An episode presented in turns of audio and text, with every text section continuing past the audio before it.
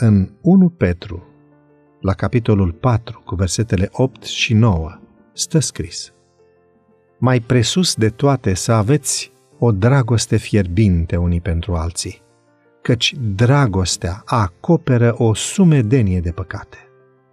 Fiți primitori de oaspeți între voi, fără cârtire.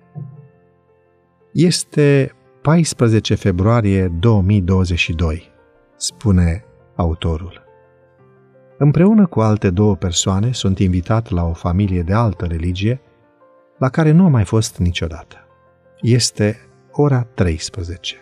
Purtăm discuții frumoase și timpul trece. Vine ora mesei, așa că familia încălzește ceva rapid și ne invită la masă. Nu ne-am făcut planul să mâncăm împreună, dar, pentru că atmosfera este deosebită și familia este foarte primitoare, am rămas. La sfârșit, m-am tot gândit la bunătatea și la ospitalitatea acestor oameni. Mi-am dat seama că dacă mesajele noastre de la învon nu se transformă în fapte ca acestea, atunci nu ajută la nimic. În februarie 2022, Rusia a declanșat un război în Ucraina.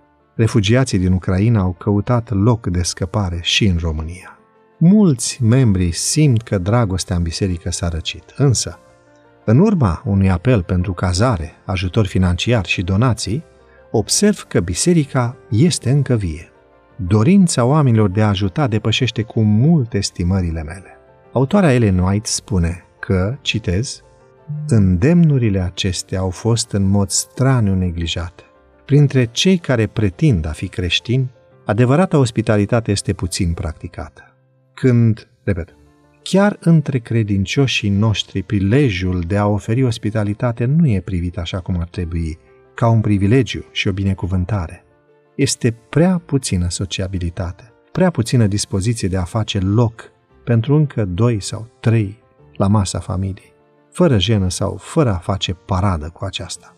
Unii spun că e prea mult necaz.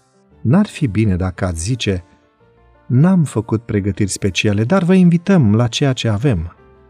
Oaspetele neașteptat apreciază invitația făcută cu plăcere mai mult decât orice pregătire complicată. Dragostea trebuie tradusă în fapte. Când spiritul de ospitalitate moare, inima ajunge paralizată de egoism.